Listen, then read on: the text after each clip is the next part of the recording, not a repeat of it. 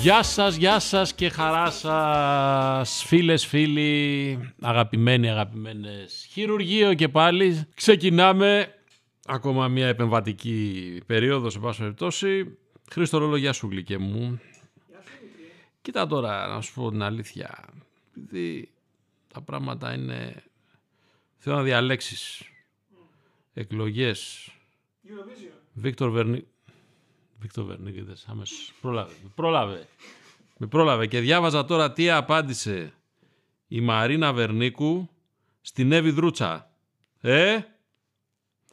Κοιτάξτε, λοιπόν, μίλησα με την ξαδέρφη μου, η Μαρίνα Βερνίκου που είναι της οικογενείας των Βερνίκων, των εφοπλιστών που είναι και ο Βίκτορ Βερνίκος.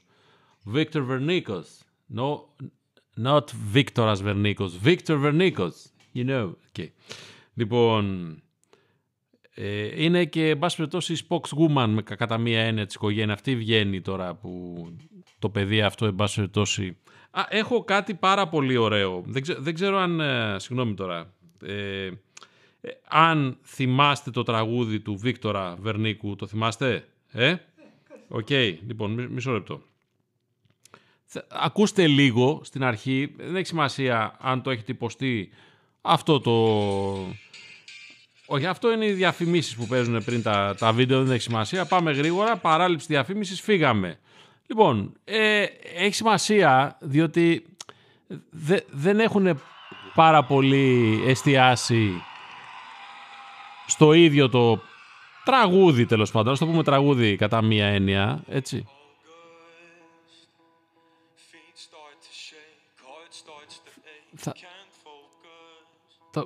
λίγο δε θα.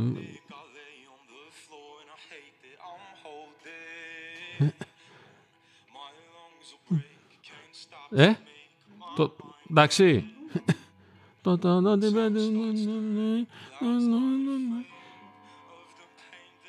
Προσπαθούσα πάρα πολύ να βρω τι μπορεί να μου θυμίζει αυτό το πράγμα. Έτσι. Το πράγμα το οποίο μεγαλώνοντας το παιδί αυτό μπορεί να εξελιχθεί σε τραγούδι. Δεν έχει σημασία. Μικρός είναι, δεν έχει. Έτσι. Α μείνουμε στο τεχνικό κομμάτι. Λοιπόν, το σταματάω. Σταμάτα, βρε. Λοιπόν, ε, δεν έχει σημασία. Ε, και θα πάω τώρα αφού με κάποιο τρόπο λέγοντας παπαριές γεφυρώσω το, το χάσμα ας πούμε αυτό ε, πού το ε, ωραία το βρήκα χθες, αλλά δεν το σώσα έτσι. Κατάλαβες τι, τι έγινε. Λοιπόν μετά από πολλά μαγειρέματα εν πάση περιπτώσει, που κάναμε τα οποία υποθέτω ότι ο Χρήστος δεν θα αφήσει να παίξουν όλα αυτά εν πάση περιπτώσει, ακούσατε το λιγάκι, κάνα λεπτάκι τον Βίκτορ Βερνίκος my heart, calling my heart, calling my heart. Hey, wanna, hey, wanna, hey, hey. Όχι, πείτε μου, πες μου, Λόλο. Όχι. Ε, το βλέπεις. Ε. Αυτό είναι η Ινδιάνικη προσευχή. Έτσι. Δεν ξέρω τι θέλαμε να παρουσιάσουμε ακριβώς στη, στη Eurovision. Ε, οκ. Δεν μας έσωσε πάντως. Ναι. Ε, Σας ξαναβάζω τον Βίκτορα Βερνίκο για να δεν, δεν, δεν ξέρω. Ε, όχι. Όχι, όχι. Όχι, σίγουρα. Θες. Μήπως είναι Ινδιάνος ο Βίκτορας Βερνίκος. Εγώ τέλος πάντων εκεί ήθελα να καταλήξω. Δεν ξέρω. Ε, εσύ επέλεξες να ασχοληθώ με Eurovision. Έχεις δίκιο, είναι δικό μου όλο αυτό. ναι. Λοιπόν. Και επέλεξα να ασχοληθώ με την ελληνική συμμετοχή παρότι δεν μπήκε στο τελικό ούτε καν με το Φιλανδό Σαλ, Σαλταμπάση, ο οποίος πάλεψε σκληρά να κερδίσει την ε, Σουηδή Ναόμι Ράπας. Ε, δεν ξέρω αν ξέρετε την Ναόμι Ράπας, την ε, ηθοποιό που έβγαλε το κορίτσι με το, με, το, με το τατουάζ, έτσι, που είναι πάρα πολύ με αυτή την πολύ καλή πάντως παρόλα αυτά τραγουδιστικά την κοπέλα που δεν θυμάμαι το όνομά της που κέρδισε το, μ, η Λωρίν που είχε κερδίσει και παλιότερα με το Euphoria. Εντάξει. Λοιπόν, Ε, τα γραπτά μου έχουν ε, κατατεθεί εν πάση περιπτώσει σε συμβολιογράφο για να μείνουν για πάντα για την ε, Eurovision και για όλη αυτή την υπέροχη διαδικασία η οποία όπως είπα θεωρώ ότι είναι μια, ένα μέρος μιας κοινων, της κοινωνικής πολιτικής της ΕΡΤ η οποία τώρα επιλέξει ένα 16χρονο νομίζω ότι του χρόνου μπορεί να επιλέξει ένα 80χρονο μετά ένα πολύτεκνο μετά οτιδήποτε άλλο εν πάση περιπτώσει γιατί δεν μετράει πάντα στη Eurovision. Αν εξαιρέσουμε τώρα αυτή τη Loreen που το είπε ωραία, τα, τα ωραία τα κατέθεσε, εν πάση περιπτώσει, τα πράγματα. Δεν μετράει πάντα το να είσαι ο καλύτερος τραγουδιστικά, ο καλύτερος καλλιτεχνικά, ο καλύτερος σε σύνθεση, ο καλύτερος σε σκηνική παρουσία, ο καλύτερος, εν πάση περιπτώσει, σε άρθρωση. Έτσι δεν είναι; Δεν μετράει αυτό. Οκ. Λοιπόν, ε, αυτά για τη Eurovision, η οποία έχει χάσει, τέλος πάντων νομίζω, πάρα πολύ από την έγκληση, ειδικά όταν δεν έχει την Ελλάδα στον, ε, στον τελικό. Που είναι μια πάρα πολύ. Και μετά προέκυψαν και άλλα ζητήματα τα οποία έχουν να κάνουν με την εθνική μας κυριαρχία, τη σχέση μας με ξένα κράτη, τη φιλική μας σχέση με την Κύπρο. Ε, το γιατί έδωσε η Επιτροπή 4 στη- στην Κύπρο. Βγήκε ο Νίκος Ογκοντζιάς, ο πρώην Υπουργός Εξωτερικών, και είπε ότι θέλουν να χαλάσουν ε, ε, κάποιοι τη σχέση μας με την Κύπρο και αυτό έδωσαν 4 στη, στην Κύπρο. Ψάξανε, ψάχναν όλοι να δουν αν είναι τρολιά αυτή από ψεύτικο λόγο. Γιατί όταν γράφετε οτιδήποτε πλέον στα social media, για ένα μεγάλο, δια- σαν πρώτη αντίδραση, το τρώνε όλοι αμάσιτο. Έτσι. Ε, 60% των περιπτώσεων είναι ψεύτικοι λογαριασμοί και ένα 40% των περιπτώσεων είναι ότι δεν μπορείς να πιστέψεις ότι αυτός που το έγραψε είναι πραγματικός λογαριασμός. Δηλαδή γίνεται του κουτρούλι ο γάμος. Έχουμε εκλογές την Κυριακή, σήμερα Τρίτη που γράφεται το podcast. Δεν θα έχουμε όπως παλαιότερα από σήμερα, αύριο που είχαμε τις τελικές προεκλογικές συγκεντρώσεις κάπου των κομμάτων που ξεκινάγανε Χρήστο Λόλο, θυμάσαι; Την τελευταία εβδομάδα ανάλογα με την κατάταξή τους στην προηγούμενη, στις προηγούμενες εκλογές. Δηλαδή κανονικά σήμερα θα είχαμε το κουκουέ. Ας πούμε, δεν ξέρω αν ε, θα, θα κάνει το κουκουέ. Το κουκουέ κάνει συγκεντρώσεις. Το τέταρτο κόμμα. Μετά θα πήγαινε το τρίτο κόμμα. Μετά θα πήγαινε την πέμπτη το ε, δεύτερο κόμμα και την Παρασκευή θα πήγαινε το πρώτο κόμμα. Μετά, παλιά, κλειδώναν όλα να ξέρετε εσείς οι νεαροί που δεν τα γνωρίζατε. Δεν λειτουργούσαν από την ε, Παρασκευή και μετά, μη σου πω και νωρίτερα, τα μπαρ παγορευόταν. Κλείναν τα μπαρ, δεν απαγορευόταν η, κατάνωση- η κατανάλωση αλκοόλ. Είχαμε τέτοια πράγματα. Δεν είχε δηλαδή Παρασκευή, Σάββατο. Τώρα είναι που δεν βγαίνεις γιατί δεν έχεις λεφτά. Τότε γιατί στο, στο απαγορεύανε. Κλείνανε τα μπαρ. Δεν. Πηγαίνει ο στρατός τότε πήγαινε στα, στα εκλογικά κέντρα, πήγαινε ο στρατός. Τώρα πάει μόνο η αστυνομία. Η αστυνομία ήταν απόξω. Δεν μπορούσε να μπει μέσα η αστυνομία. Ήταν ο στρατό στα, στα εκλογικά κέντρα. Πηγαίνανε φαντάρι και κάνανε βάρδια. Λοιπόν, ε, έχουμε εκλογές. Παρόλα αυτά το θέμα δεν είναι αυτό, διότι πριν ανέβω και με την ευκαιρία που τελείωσε το ε, πρωτάθλημα του, του ποδοσφαίρου, ε, πρέπει να σας πω ότι αυτή την ώρα που μιλάμε εμείς εδώ, μιλάω εγώ εδώ, μιλάει στο ραδιόφωνο του, βασιλετό στο Sport FM, γιατί η δικιά σου διοκτησία είναι, αλλά αυτό δεν είναι το θέμα, δεν είναι αυτό το θέμα μας. Ο πρόεδρος, ο μεγαλομέτωχος μάλλον της ΠΑΕ Παναθηναϊκός, ο Γιάννης Αλαφούζος. Και εκεί που λέγαμε ότι τελείωσαν όλα, πήρε η ΑΕΚ με το καλό το πρωτάθλημα, το χάρη και το πανηγύρισε, πήγε στον Αργυρό, τα μπουζούκια, όλοι διασκέδασαν, γλέτσαν κτλ. κτλ. Και να σας πω και κάτι, επειδή το έγραψα, εγώ χαίρομαι και με τη χαρά του άλλου και η μεγαλύτερη χαρά μου, εν πάση περιπτώσει, όταν τελείωσε και το πρωτάθλημα και δεν θα μας απασχολούν και άλλο με όλη αυτή την τοξικότητα, την εμετήλα, όλοι κτλ. κτλ. Αλλά πέραν αυτού και στο καθαρά, αγων- καθαρά αγωνιστικό κομμάτι, αυτό που έκανε ο Αλμέιδα με τους παίκτες του, κυρίως αυτοί, ήταν πάρα πολύ σημαντικό και δεν είναι κάτι που γίνεται εύκολα μέσα σε μία χρονιά. Ασφαλώς και έπαιξε πολύ μεγάλο ρόλο και το καινούριο γήπεδο της ΑΕΚ που έδωσε άλλη δυναμική στην ομάδα. Δεν θα είχε την ίδια δυναμική άμα ήταν στο ΆΚΑ, παραδείγματος χάρη. Και από εκεί και πέρα, όσον αφορά τη διαιτησία που μας έπαιξε τα κουκούνια, μας έπαιξαν τα κουκούνια όλοι μέσα στη σεζόν, η φάση είναι ότι αν ψάξεις να βρεις, θα βρεις δεκάδες φάσεις όπου ο καθένας θα μπορέσει να βγάλει το δικό του συμπέρασμα για το αν ευνοήθηκε ή αδικήθηκε. Στο τέλος της ημέρας όλοι θεωρούν ότι αδικήθηκαν, διότι κάνουν καταγραφή των δικών τους φάσεων από τη μεγάλη βιβλιοθήκη των φάσεων, την οποία καταγράφει κάθε μέρος ε, στον, ε, του επικοινωνιακού στρατού κάθε ομάδας, έτσι, καταγράφει τις φάσεις μόνο όπου θεωρεί ότι αδικήθηκε η δικιά του ομάδα.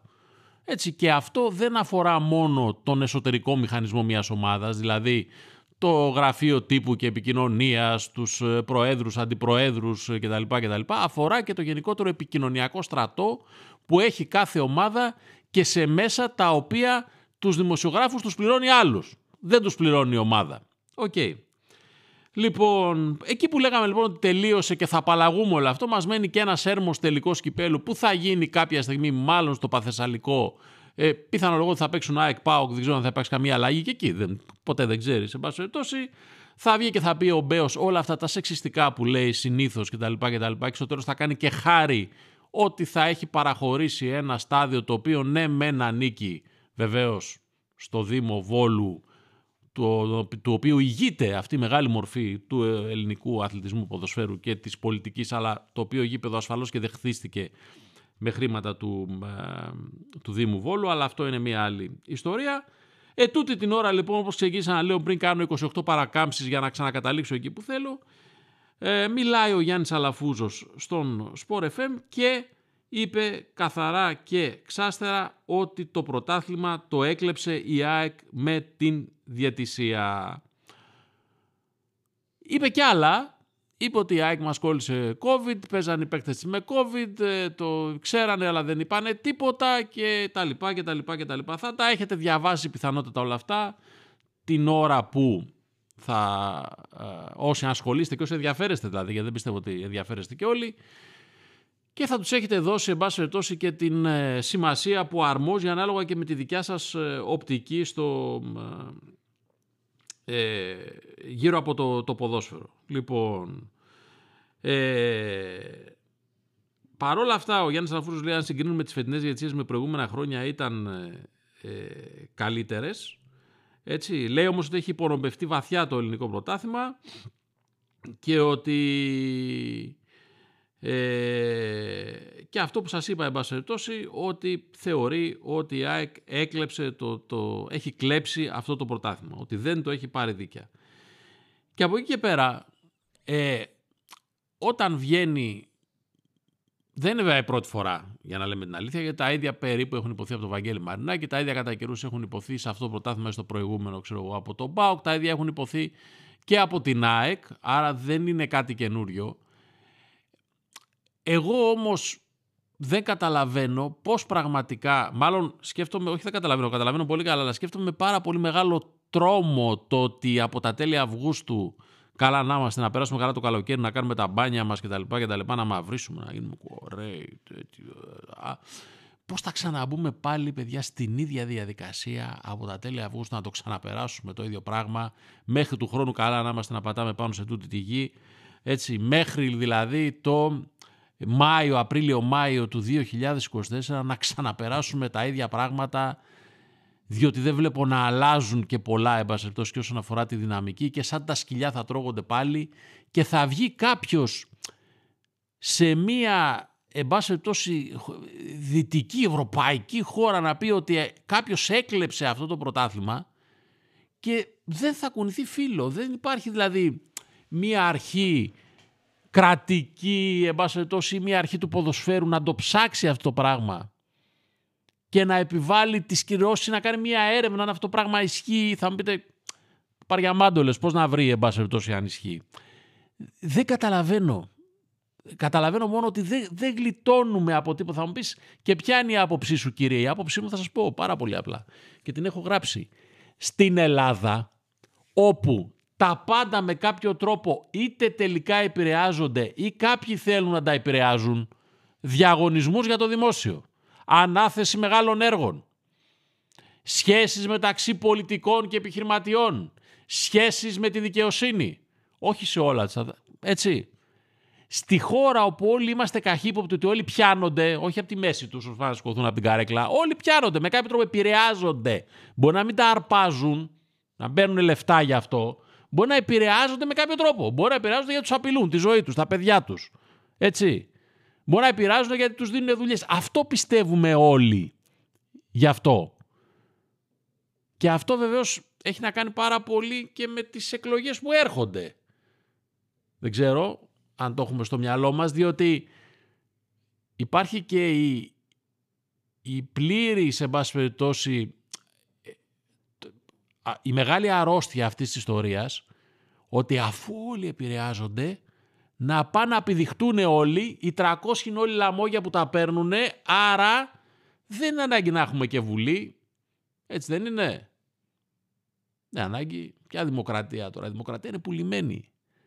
Πουλημένη η δημοκρατία, αν εσύ μαλάκα που πάρα ψηφίσει, επιλέγεις κάποιον, επειδή τον βλέπεις πάρα πολύ στην τηλεόραση, επειδή δεν φιλτράρεις τις μπουρδες που λέει, επειδή τα ψέματα που λέει τα τρως αμάσιτα και επειδή διαβάζεις τους τίτλους των ειδήσεων και δεν μπαίνεις ποτέ στην ουσία να αναλύσεις ούτε τα πεπραγμένα ενός κόμματος και ενός πολιτικού που έρχεται να σε σταυρώσει την τελευταία τετραετία, αλλά εστιάζεις στο αν περπάταγες στο δρόμο και σου έκανε χειραψία και σου έσκασε ένα χαμόγελο. Α, άρα τι καλός που είναι ο Δημήτρης ο Κωνσταντινίδης. Πάμε να του βάλουμε ένα στευρό. Σταυρό. Πάρε τώρα μετά. Θα σκούζεις μια τετραετία. Και αυτό δεν αφορά μόνο τη Νέα Δημοκρατία.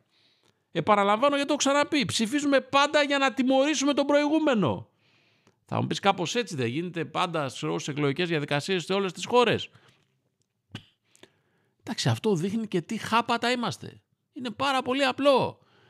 Πάρτε το παράδειγμα των δημοσκοπήσεων. Είναι δυνατόν ένας λαός, γιατί αυτό μας απασχολεί στον πολιτικό λόγο και στα social media το τελευταίο μήνα, τι λένε οι δημοσκοπήσεις, αν λένε αλήθεια οι δημοσκοπήσεις, πώς μετράνε οι δημοσκοπήσεις, πώς σταθμίζουν το δείγμα. Μάθαμε, όπως μάθαμε το, στον κορονοϊό τα εμβόλια, όλοι γίναμε βιολόγοι, ε, επιστήμονες, χημικοί κτλ. κτλ.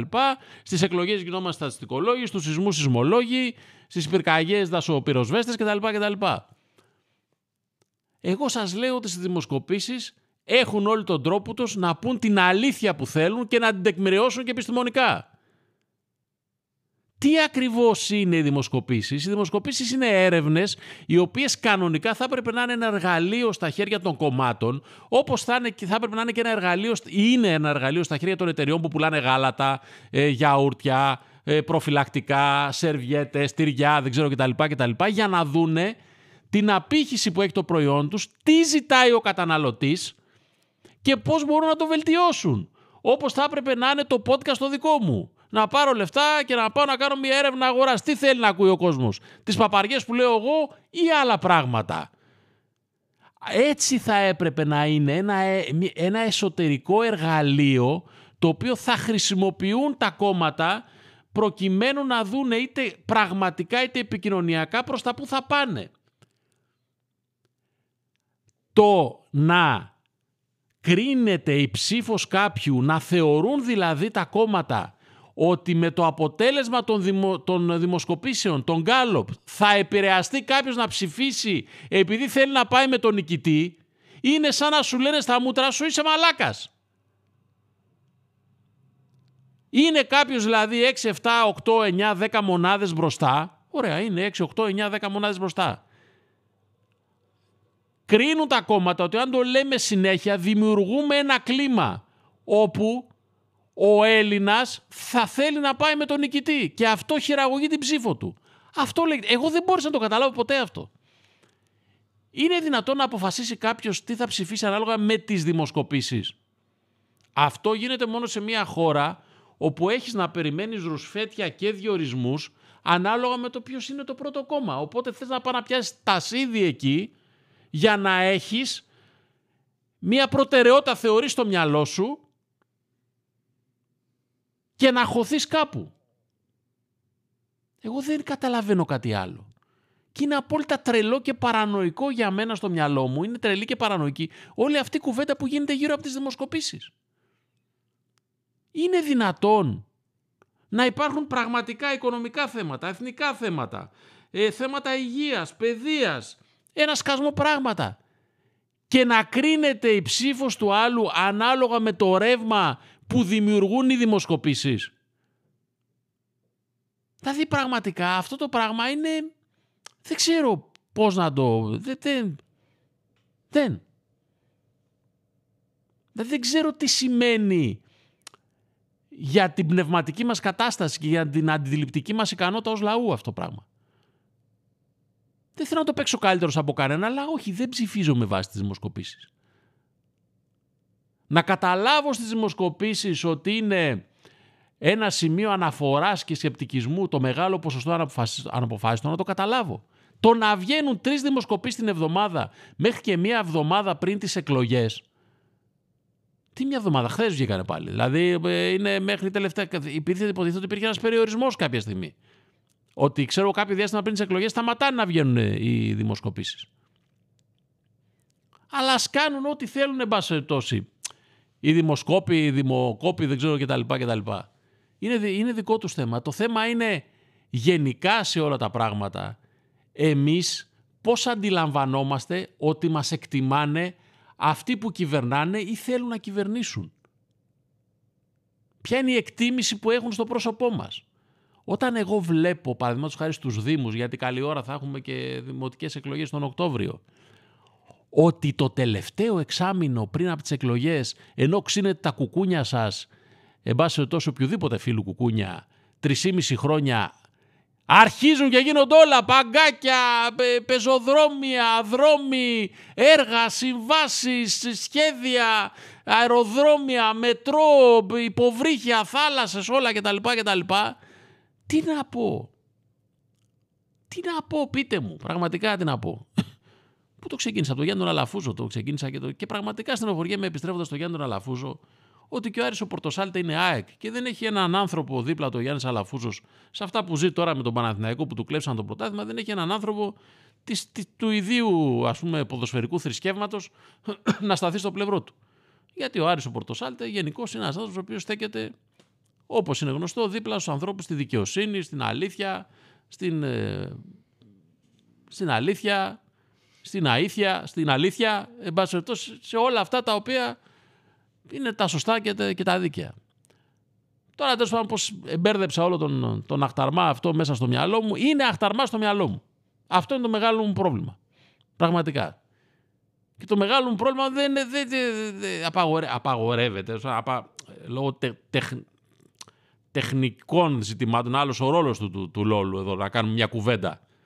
Να, να γίνει λίγο ψυχολόγος μου. Καταλαβες αυτό το πράγμα. ας πούμε. Και τα, τα λέω, τα ακούτε κι εσείς και τι, τι τραβάτε εκεί που είμαστε τώρα, Χριστάρα μου. Ε, Λοιπόν, δεν έχω άλλα να, να σας πω. Με καλέσανε και πήγα Χρήστο μου και είδα το Fast and Furious, το Fast X. Και να σου πω και κάτι, πέρασα δύο ώρες μερακλίδικες ρε. Ε, αυτοκίνητα πετάγανε, στρίβανε, κάνανε. Ο, ο, ο Βιν Τζόνσον έκανε φο- φοβερά. Ο, ο Βιν Ντίζελ. Πέραψα τον Dwayne Τζόνσον με τον Βιν, ο Βιν Ντίζελ. Η Σαρλί Σερών. Πολύ ωραία. Κα, Κάποιος την είχε πει. Έλα μωρέ η βλάχα η Αμερικάνα είχε πει για τη Σαρλί Σερών. Φοβερά πράγματα. Ακούγονται σε, αυτή τη, ακούγονται σε αυτό το, το πλανήτη. Φοβερός Τζέισον Μωμόα, φοβερός ρόλος, φοβερός χαρακτήρας. Τζέισον Μωμόα, να ξέρετε, δεν είναι ανάγκη να αναζητάτε πάντα τη, μόνο την ποιότητα, αναζητάτε και δύο ώρες να πάρα χαλαρώσετε, ρε παιδάκι μου. Καταλάβετε. Ναι, δηλαδή τώρα να πάρει να δεις τον Μπο φοβάται, θα φοβηθείς κιόλας μέσα στο κινηματογράφο. Δηλαδή είναι- είναι μερικά πράγματα, όλα τα βλέπω. Δηλαδή είδα τρέιλερ θα βγει το Oppenheimer με τον αγαπημένο Κίλιαν Μέρφυ, έτσι, το Peaky Blinders. Θα ασφαλώς θα πάμε να δούμε Oppenheimer. Θα βγει μια κομμωδία με τη μαφία, για τη μαφία με την Μόνικα Μπελούτσι. Θα πάμε να την δούμε κι αυτή. Καταλάβατε. Φροντίστε γενικά να χαλαρώνετε και να περνάτε όσο πιο καλά μπορείτε και εν ώψη εν πάση περιπτώσει, των εκλογών όπου ο καθένας έχει και το δικαίωμα να ψηφίσει αφού βεβαίως αποφασίσει ότι πρέπει να πάει να ψηφίσει. Για το κομβικό για μένα αυτό είναι αυτό το γαμημένο δικαίωμα που έχουμε κάθε τέσσερα χρόνια ή όποτε εν πάση περιπτώσει, προκύπτουν οι εκλογές να το ασκούμε πρώτα απ' όλα αυτό και μετά με όση περισσότερη σκέψη μπορούμε. Το ότι λέω είναι απλά η άποψή μου δεν σημαίνει ότι είναι και η καλύτερη πολλά πράγματα με προβληματίζουν. Απλά πρέπει να προσέξουμε, επειδή μεσολαβεί αυτό το διάστημα των τεσσάρων, τριών ετών, τέλος πάντων πιο νωρίς δεν γίνονται εκλογές συνήθως. Τώρα θα έχουμε και δεύτερες βέβαια τον Ιούλιο, δεν προκύπτει κάτι διαφορετικό. Μιλάω κανονικά να φροντίσουμε να αισθανόμαστε σε αυτό το μεσοδιάστημα όσο λιγότερο ηλίθιοι γίνεται μετά τις εκλογές αντιλαμβανόμενοι ότι άλλα ακούγαμε, άλλα μας λέγανε, άλλα ψηφίζαμε και άλλα προκύπτουν. Αλλά, εν πάση περιπτώσει, αυτό νομίζω είναι ένα παγκόσμιο φαινόμενο και με τούτα τα πάρα πολύ ωραία λόγια σας αφήνω και για αυτή την εβδομάδα. Την επόμενη θα είμαι θα εδώ με το αποτέλεσμα των ε, εκλογών και το ό,τι άλλο, εν πάση περιπτώσει, προκύψει μέσα σε αυτές τις 7 μερούλες. Να είστε καλά, καλά να περνάτε, να προσέχετε, φυλάκια.